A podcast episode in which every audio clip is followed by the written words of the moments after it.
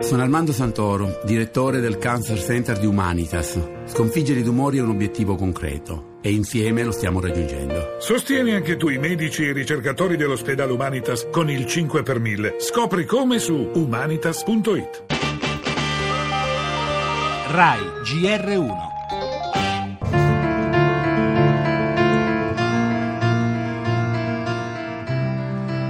A Bruxelles alla ricerca di un accordo sulla questione migranti, mentre non si fermano le ondate di profughi dalla Turchia verso la Grecia e gli altri stati dell'Unione. In serata 28 leader europei hanno trovato una posizione comune, ma la strada per un'intesa con il governo di Ankara appare ancora tutta in salita, come hanno osservato Merkel e Hollande. Quello che voglio è un accordo globale, un'intesa con la Turchia è essenziale, ma servono una serie di garanzie in materia di diritti. L'accordo con la Turchia, se ci sarà, farà da precedente. Le regole che saranno valide per la Turchia dovranno essere valide anche per altri paesi.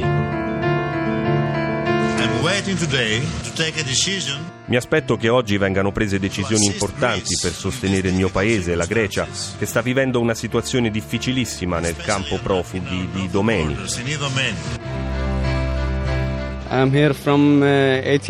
Sono qui da 18 giorni, spero di non restarci per un anno. Da questo vertice non mi aspetto nulla, so che non troveranno soluzioni e ci lasceranno incastrati qui. Queste famiglie chiedono assistenza ma chiedono un'opportunità di futuro all'Europa. Da un lato la fredda liturgia dei negoziati, dall'altro il dramma umanitario descritto al nostro inviato da Save the Children.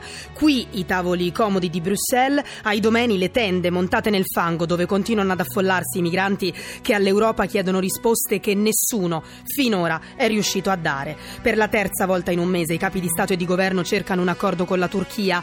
Tra mezz'ora la riunione più importante, quella con il premier Davutoglu, ma i nodi da sciogliere sono ancora tanti, così come le perplessità espresse dallo stesso Premier Renzi sul dialogo con un paese che finora non ha dimostrato grande affidabilità.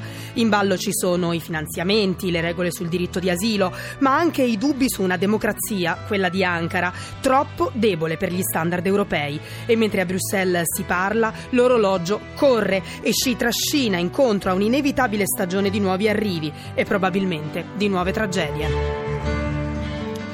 Le altre notizie nel giornale, la condanna a due anni di Verdini per corruzione, attaccano 5 Stelle e Lega, reazione durissima anche da parte della minoranza Dem.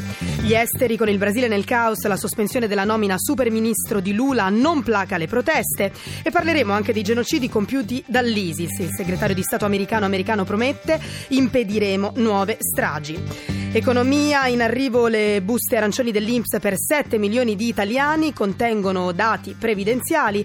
Oggi poi previsti i disagi in tutto il paese per lo sciopero dei servizi pubblici.